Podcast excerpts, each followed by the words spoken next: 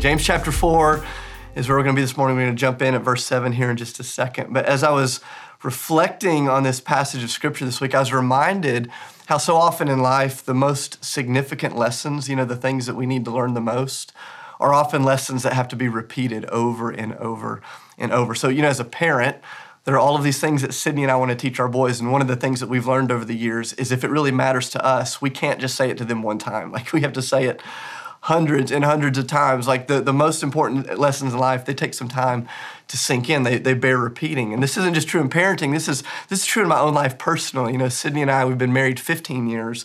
We've been together almost twenty years.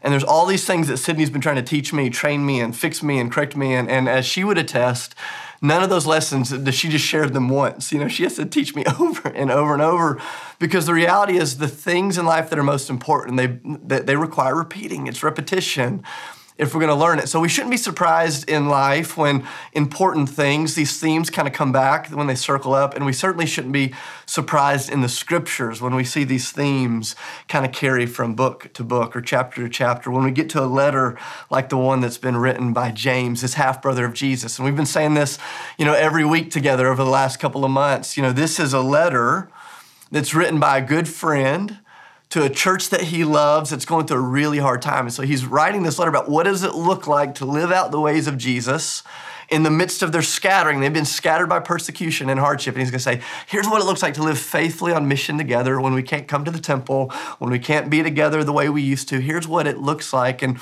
as he goes through this really short letter, you'll notice there's these things that he begins to repeat. And he's repeating these things, not because he's forgotten, not because his memory's slipping. He's repeating these things because, just like every good parent knows, the most important lessons in life bear repeating. And if, if they're gonna sink in, um, we can't just hear them with our ears. We can't just read them with our eyes. We have to begin to practice them in our lives. And so if you've noticed over the last couple of weeks, he's really begun to kind of press in on the way that we treat one another. He's gonna say, if you wanna live out the gospel, even in the midst of your scattering, the way you treat other people really, really matters. And so last week he started to talk about what does it look like to, to live as a peacemaker in a, in a culture that is overrun with conflict. Like, how do we live as peacemakers when we're in a in a world that is just filled with conflict, conflict between nations, conflict between political parties, conflict between races, conflict between spouses, even conflict in the context of the church? James is going to say, what does it look like to live as a peacemaker in a world filled with conflict? Because James, he's picking up on the language from his big brother Jesus. James knows that our, uh, our responsibility as followers of Jesus is not just to preach peace or to celebrate peace or to tweet about peace or to affirm peace. It's to make peace. And there's a big difference between someone who celebrates peace and talks about peace and tweets about peace and someone who actually enters into the conflict, enters into the fray, and begins to make peace. You know, Jesus says in Matthew chapter five, verse nine, he says, "Blessed are the peacemakers, for they will be called children of God." In other words, making peace in a world filled with conflict is just fundamental to our identity as followers of Jesus here in the midst of a conflicted world. And so if you're with us last week, James, he really kind of keyed in on this. He started in verse one, maybe you remember, he started by asking a question. He says, what is it that causes fights and quarrels among you? And then we spent the next thirty minutes together last week really wrestling with how you live as a peacemaker. And so he said, if you want to live as a peacemaker amidst a world of conflict, you have to search your heart. It starts by you understanding the battles within you. He said, you have to fix your eyes on the grace of Jesus that overwhelms the opposition you're feeling and the conflict that you're feeling. He said, and then you have to, to bend your knee. You have to humble yourself before God Almighty if you want to live as a peacemaker in a conflicted world. And if you're anything like me, you know, I, I look at what we talked about last week, and there's a part of me that goes, okay, James, I got it. I'm good. Let's like move on to the next lesson. My question for us this morning is, how'd you do at actually making peace this week? Did you live as a peacemaker? Like, in the midst of this contentious election cycle, I don't know if you've noticed, the world's kind of in a place of conflict. How did you make peace last week? Did you do anything with what we talked about? And I love it. James is like a good parent that's not scared to just reiterate the same thing. He's going to say, hey, let's let's keep talking about this for a minute. And if you're anything like me, honestly, my temptation was like, hey, let's just skip to the next part of the passage. We talked about peace last week. Why do we need to talk about it again this week? But I just sense that there's something for us in here. And so this is kind of part two to last week, how to be a peacemaker in the midst of conflict. Let's pick up in James chapter four, verse seven together. James says, submit yourselves then to God. Or some of your Bibles say, so then, submit yourselves to God. And, and that word then is like really important, because James is going to say, hey, this thing that we're about to talk about is connected to the thing that we just talked about. I think for years I'd read this passage of scripture that we're about to dive into this morning, and I would divorce it from the context that came right before it. This whole conversation is unfolding where James is talking to people just like you and I that were living in a world filled with conflict. He's saying, here's how you live as a peacemaker.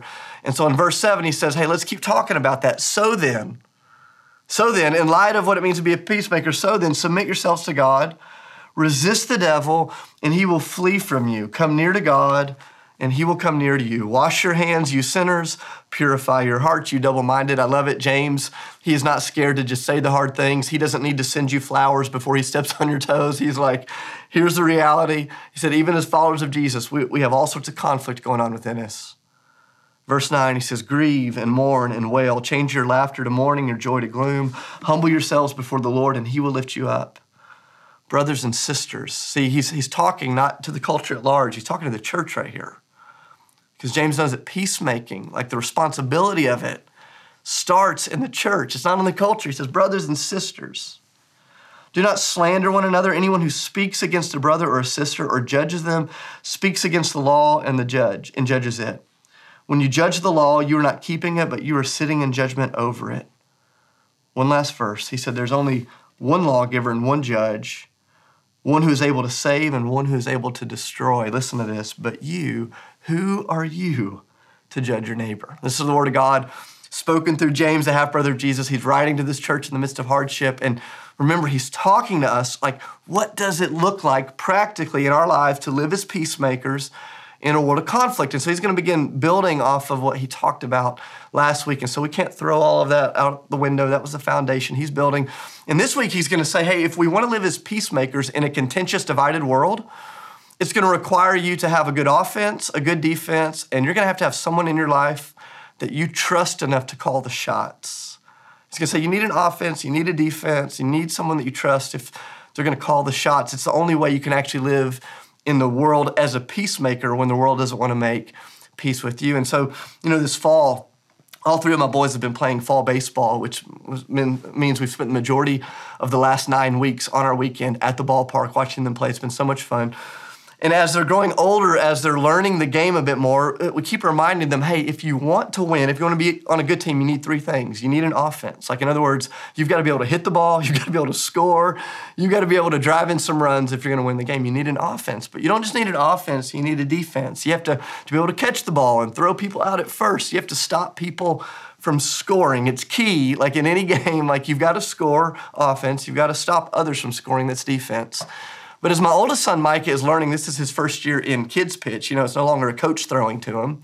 You also need a really fair person that you trust to call the shots. You need a good umpire. You need a good referee. You need a good judge. You need somebody who, in theory, is impartial that's calling the shots. And so, you know, he's learned the reality of this over the last couple of months. Sometimes you get a good umpire. Sometimes you don't. Sometimes they call the shots well, and sometimes they don't. And James is going to say the reason we can live as peacemakers in a world that is filled with conflict is because you, as a follower of Jesus, you're not just doing the stuff from last week, searching your heart and fixing your eyes and humbling yourself before the Lord. He says, but you begin to build a good offensive strategy, a good defensive strategy, and you learn how to trust someone who's bigger than you with the outcomes of this conflicted world we find ourselves in. So let's start with this idea of a good offense. James is going to say, if you want to live as a peacemaker, it starts in this place of offensive living, offensive living, where you're going, how do I take initiative? I don't just sit back on my heels. I'm not passive about peacemaking. I don't just sit back and hide and wait for the, the storm to blow over. As followers of Jesus, we engage conflict with all of the resources of heaven. And he's going to say, here's how you do it. I want you to notice this. Look back at verse seven and eight. He says, submit yourselves then to God. Submit yourselves to God. And then in verse eight, he's going to say, come near to God, and he'll come near to you. Like, James understands that the best defense in some ways is a good offense. You think in basketball, you know, you can play defense on the back half of the court and wait for the team to come to you, or you can do the full court press where you show up and you take the game to them. And there's this reality where James is going to say, hey, if you want to live as a peacemaker in the world, it starts with you being proactive not just about avoiding conflict. It starts with you being proactive about building a friendship with the Prince of Peace. This is the way you become a peacemaker. You build a friendship with the Prince of Peace. Have you ever noticed in life we tend to become a lot like the people we hang out with, whether you want to or not? We become a lot like our friends. And so if your friends dress a certain way, you know, history proves that over time you'll kind of start to dress like them, talk like them, think like them, act like them. So if your friends are contentious, if they're argumentative, if they're gossipers, if they indulge in sin, if they are relaxed with their morality, if they are casual about their Christianity, typically speaking, that's what becomes of you. We become like our friends. I remember when I was a kid, our family, for a couple of years, we lived in uh, Spartanburg, South Carolina. It was in the upstate of South Carolina. We had this wonderful little neighborhood that we lived in. There were a bunch of kids that were right around my age, and we'd play baseball together and football together, and we'd run through the woods together, and we'd go fishing together. So many fun things that we'd do. But one of the, the downsides of that little group of friends, we were kind of like a wolf pack together, was the way that we tended to settle arguments was through fighting. It's just kind of what boys would do, you know, sometimes growing up. And so um, these kids, like when there would be an argument, they'd, hey, just fight it out. That's kind of their way. And I'd never thought like that before. I'd never acted that way before. And so one of my, my closest friends in that neighborhood was a kid named Josh. Uh, Josh was my age, and he and I were good buddies together. I remember one day he and I got in this big argument. We got in this big argument in front of the other kids, and all of a sudden the kids just circle up around us, and they just start chanting at us, fight, fight, fight, fight. And never in my life had I fought before, but all of a sudden I find myself in this fist fight with this guy that I loved a lot. We were like really good friends, and I know some of you are curious. I, of course I won. Of course I won the fight, but um, not that we condone that. You know, that was before I was saved. That was my unchristian self. And I remember running home, and I'm running home, and I'm crying. I'm so upset that I got in this fight with this, this kid that I was really close to. And I remember telling my dad about it. My dad said, when you hang out with friends that fight over silly things, you'll become the kind of guy that fights over silly things. And it just stuck with me. It's like, man, it's so true. Like, we become like our friends. And James is going to say, hey, there's all these fights. There's all these quarrels among you, nation to nation, political party, race to race, between family members, even in the context of the old church, your own church. And the way that you offensively move through that is you begin to radically, wholeheartedly build a friendship with the Prince of Peace, because you become like the ones you befriend. And I love what he says here. He gives us a couple of really key strategies in verse seven and eight. He uses this word submit, and he uses this phrase to come near. I don't know if you write in your Bibles. Those are two really important phrases. Uh, let's start with this idea of submission. I know for some of you that's kind of a, a trigger word. You don't like that. You don't know what to do with it. But this idea of submission, I'll give you just a quick definition. It is to voluntarily bring all of your life under the care of someone else. To voluntarily. To, to, to bring your life under the care of someone else. And what he's saying here is, as followers of Jesus, if we want to live as peacemakers, we have to submit to Jesus himself. We have to bring all of our lives, our finances, the way we spend our time and our energy, the way we steward our sexuality, uh, the, the stuff that we watch at night when nobody's around, the way that we speak, the way that we think. He says you have to bring all of your life in order under the lordship of Jesus, under his will, under his words, under his ways. I remember several years ago, our family was in New York. I'd gone up to do a wedding for a good friend of mine. And uh, this was before our youngest son, Judah, was born. And so Micah and Jack were really young. In fact, they were so young, Jack was still in a stroller, and we'd put Micah on top of that stroller and push them through the streets of New York. And we were just having a great time. And I remember this one day in particular, we were walking through Manhattan, and it just begins to pour rain on us. You know, we didn't have a rain jacket. We didn't have an umbrella. And I kid you not, as soon as it begins to rain, all of these street vendors begin rolling out these umbrellas that are for sale, you know, right on the street corner. And I'm like, that's a phenomenal business strategy. You know, like, I'm going to wait for a rainstorm, and then I'm going to sell umbrellas to tourists that weren't expecting the rain. And so there's this guy, he's sitting there with these umbrellas for sale, and he's looking at my poor little family. We're getting soaked. And he says, hey, now would be a great time for you to buy an umbrella for your family. I'm like, I totally agree, but I don't have any cash. And uh, this was before Venmo had been created, before the Cash App was around. And uh, so the guy looked at us for a few minutes, and he just felt so sorry for us. And it was so kind. He comes over and he gives us this umbrella as a gift. And I remember standing on the streets of New York, we put that umbrella up, and all of a sudden all four of us are trying to get under it, because we know the only way an umbrella works is if your body is actually under it. It's not, it's not just good to possess it, to hold on to it, to even put up an area. You have to get yourself under it. And James is going to say, if you want to become a peacemaker, you don't just need to know about Jesus or affirm Jesus or celebrate Jesus or think about Jesus. You have to make sure all of your life is in order under Jesus. You can't just have, here's my Sunday morning routine and here's the rest of my life. It doesn't work that way. He says, you have to put all of your life in order under the will, under the words, under the ways of Jesus. You have to voluntarily submit to him. You have to get under the covering of who he is. He says, this is the way you build a friendship with the Prince of Peace. You submit yourself to him, but it's not just about submitting yourself to the ways and the words and wills of Jesus. He says, you have to get so close to Jesus that he can reach out and touch you. It's that phrase that you see in verse eight where he says, come near. In the original language, it literally meant to be so close in proximity that you're at hand's reach, you're at arm's distance from a person that could touch you. I remember when Sydney and I were, were about to start dating, and, you know, I hadn't yet sealed the deal. She wasn't officially my girlfriend. You know, she was super attracted to me, obviously, and uh, I was attracted to her. And we're kind of in that phase where we didn't know what our relationship was, and, you know, we're in college, and so I memorized her schedule. Maybe that's creepy. Maybe that makes me a stalker. I would say it just made me successful, you know, but I kind of memorized where her classes were, and we didn't have classes on the same side of campus or in the same buildings, but I would get out of class, and I would run over to the other side of campus, and I would just be hanging out in the general vicinity where she would walk by. Why? Because I knew if we were going to have to have a, if we were going to have a relationship, I had to be close enough in order for us to actually connect. I had to put myself in the path. I had to put myself in a position.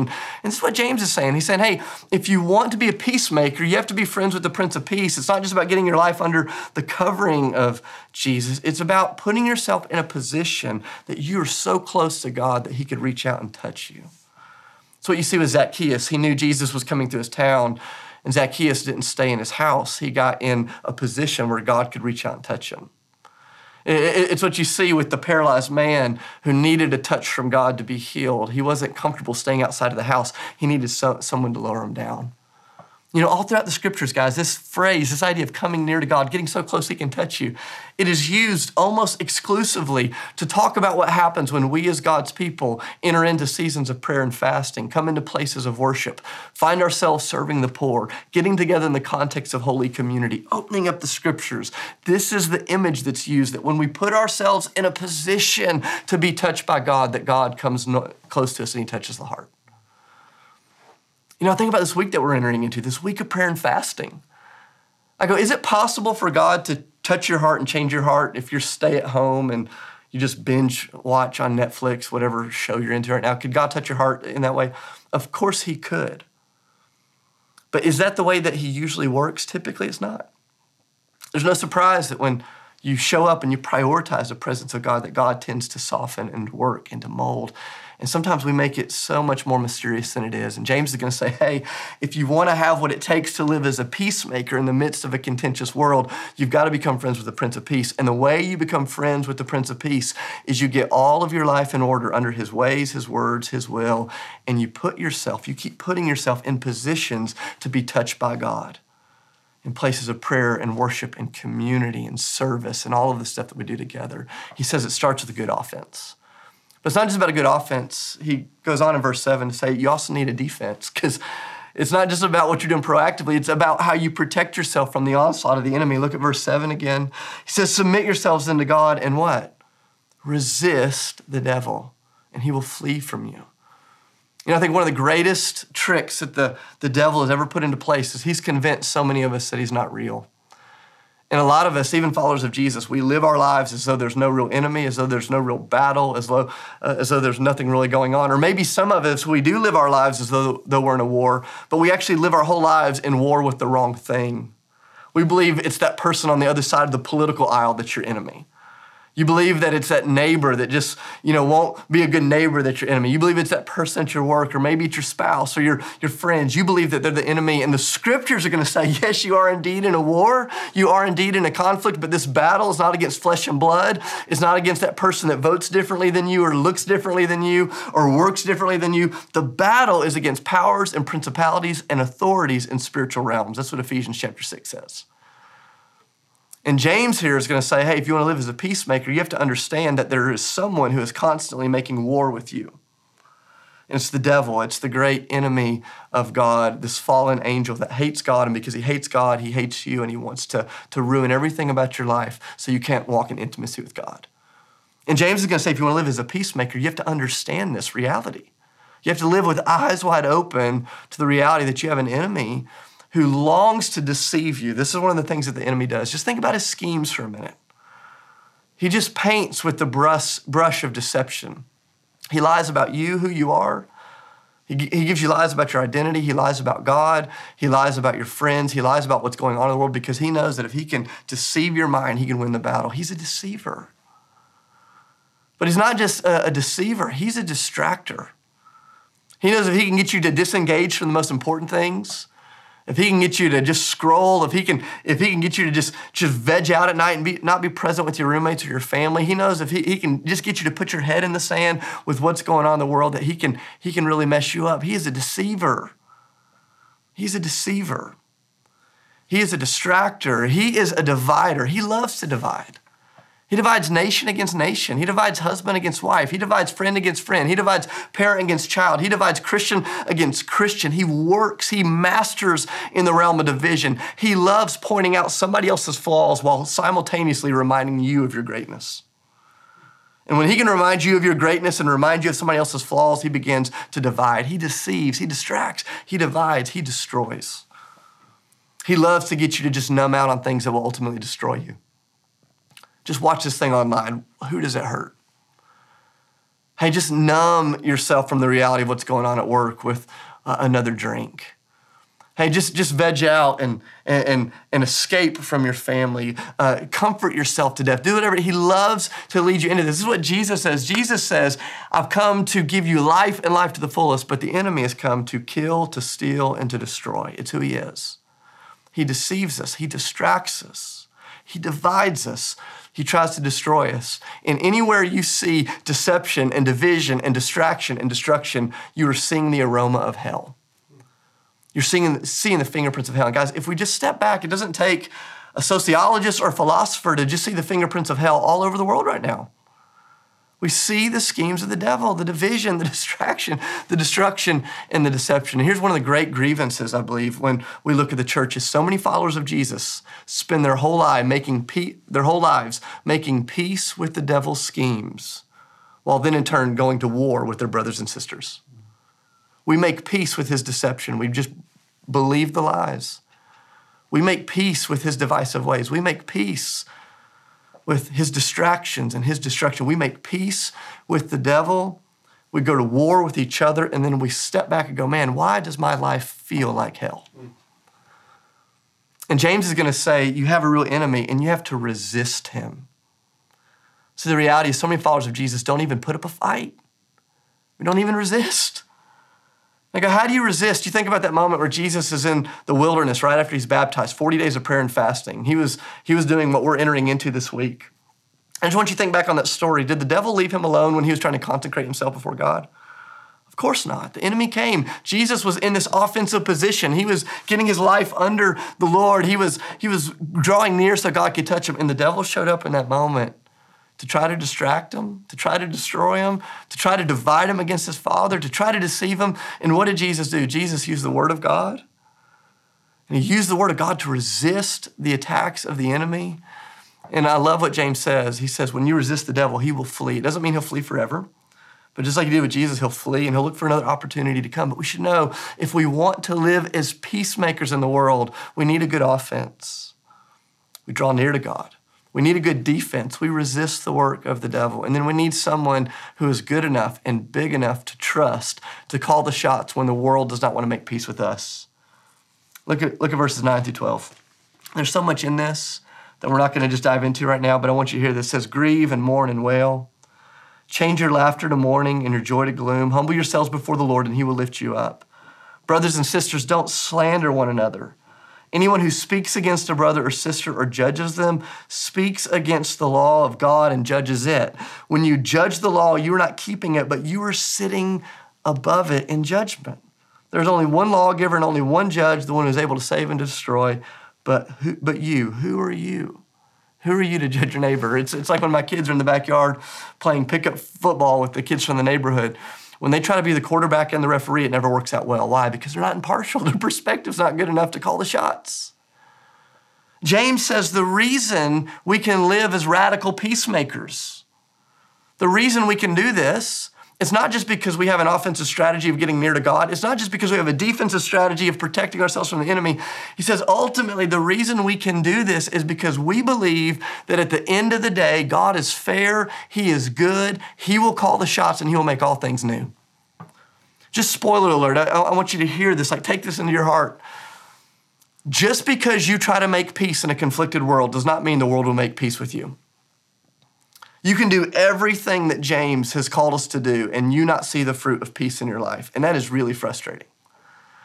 And so the reality is sometimes most of us tend to live our lives with a sense of conditional peacemaking. We go, I'll make peace until that person comes back at me.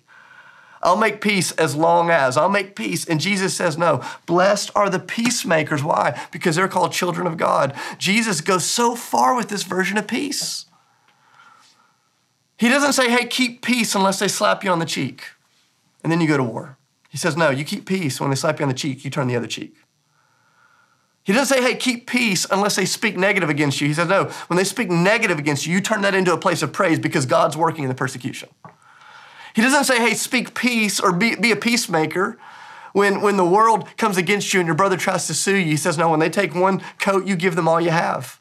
When they tell you to walk one mile, you walk two. Jesus says, you take peace further than the human mind is able to get their mind around, because in, in the demonstration of peacemaking, what you're giving people is an example of the gospel of Jesus.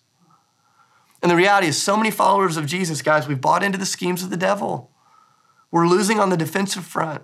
We haven't drawn near to God. And so when the world begins to fight and ache and moan and yell, we do the same thing, but we attach Christian things to it. And I'm just telling you guys, it's what I said last week. We are ruining our witness. We are ruining our witness to the nation and to the nations. And I go, what would happen if our church, if you and your family just said, you know what, enough is enough. We are going to live as peacemakers in the midst of a conflicted world. And the reason we can do it, I love this, James says in verse twelve, he says, why can you do this? He says, because there's a judge who at the end, he's gonna make all things right. I think the reason we, we tend to take things into our own hands is because if we're honest with ourselves, we don't believe that God will do right by us in the end. And if, if we don't fix the situation, then who's gonna fix it? And Jesus says, you can trust me all the way to the end, I'm gonna fix it. And this is what I love about James is, is James didn't just preach this, guys. He lived it. James lived this. You know, he preached this message of peace in a really conflicted time for the church where people were being murdered for their faith, their jobs were being taken, their homes were being burned down. James kept preaching peace. In fact, he preached it so much that the, the other religious leaders of the day couldn't even stomach it. I don't know if you know the way that James's life would end, but this group of people would be so offended by his message of peace that they took James up to the, to the Temple Mount in Jerusalem, seventy-five feet tall. They threw him off the Temple Mount. He actually survived the fall, which is crazy. He landed on concrete. And as his as the mob came down from the temple to actually finish the job, he is praying peace. He is preaching peace until they beat him to death and he died on this message. And I go, man, why could he do that? Well, one, he had seen his big brother do this before him. He had seen Jesus in the garden. When all of the people had come against him, Jesus didn't fight back, but he came in peace. He saw Jesus before Pilate. He saw Jesus on the cross, welcoming the criminals into the kingdom of God. He saw Jesus praying for the salvation of the ones that were murdering him. He had witnessed his big brother do this. He had searched his own heart. He had set his eyes upon that kind of grace. And James had bent his knee to the message of peace, just like God had asked him to do. And then James got serious about it. He came under the lordship of Jesus. He drew near to God over and over and over. They called him camel knees because James spent so much time in prayer that his knees, his physical knees, were lit- literally disfigured by the stone floors that he prayed on. He was so intent on living out this offensive way of Christianity that it disfigured his body. He's defensive against the schemes of the enemy. And when the day came that the opposition would not receive his message of peace, he lived into it anyways because he knew that he would stand before a risen king who one day would make all things new. Guys, it's not accidental that we're spending the week before this contentious election praying and fasting. This isn't random. It's not like, oh yeah, there's an election. The whole world's fighting, let's pray and fast. It's like, this is on purpose. You could spend the next ten days binging the news and reading every opinion from people that disagree with what you agree with. You could spend the next ten days on Facebook trying to straighten out your crazy uncle. You could spend the next ten days with your head in the sand. You could spend the next ten days fighting and fussing and arguing, but doing it in the name of Jesus. How, how crazy is that? No. Or you could spend the next ten days and go, hey, let's get our lives in order under Jesus. Let's draw so close to him that he could touch us however he wants to touch us. Let's be aware of the reality that as you pray and fast this week, the devil's going to try to show up, that you're going to have to resist him. Just like he came at Jesus. Man, if he came at Jesus, of course he's going to come at you. Of course he's going to come at me. And at the end of the day, as we draw near to God, as we resist the attacks of the enemy, we say, God, whatever happens in the nation, whatever happens in the nations, we're trusting you. And that's why we don't have to be in turmoil. That's why we don't have to fight the way that everybody else fights. This is the reason we don't hide from the hard conversation. Some of you the last two weeks, you've heard this message of peacemaking and you've just confused it with passivity. That's not at all what I'm saying. Being a peacemaker does not just mean you're passive to hard conversations, but it means you enter into those conversations with all of the resources, all of the grace, all of the kindness, all of the love of heaven itself. And so we come in, we enter into that place. And so we're gonna do what we, we did last week. I'm gonna pray over us. And the band is gonna lead us into a couple of songs of worship where we just fix our eyes on the, the kindness of God together, just like James, we're just gonna fix our eyes on Jesus together. And then at the end, Brandon's gonna get up and give us two or three questions to reflect on with our at-home gatherings or on your own to just journal to process, because we don't wanna talk about peace or celebrate peace or worship the Prince of Peace without actually partnering with him to make peace. And so, Father, I love you. I thank you for this incredible time you've given us in human history. You tell us to praise you in all circumstances. And so, God, I give you thanks, even for the contentious moment we find ourselves in, because it is a chance for us to live lives that are wonderfully, beautifully countercultural. Help us to live as peacemakers. God, help us to draw near to you proactively, to resist the work of the devil in our lives and to trust our lives in your hand as you see fit. In the name of Jesus, I pray. Amen.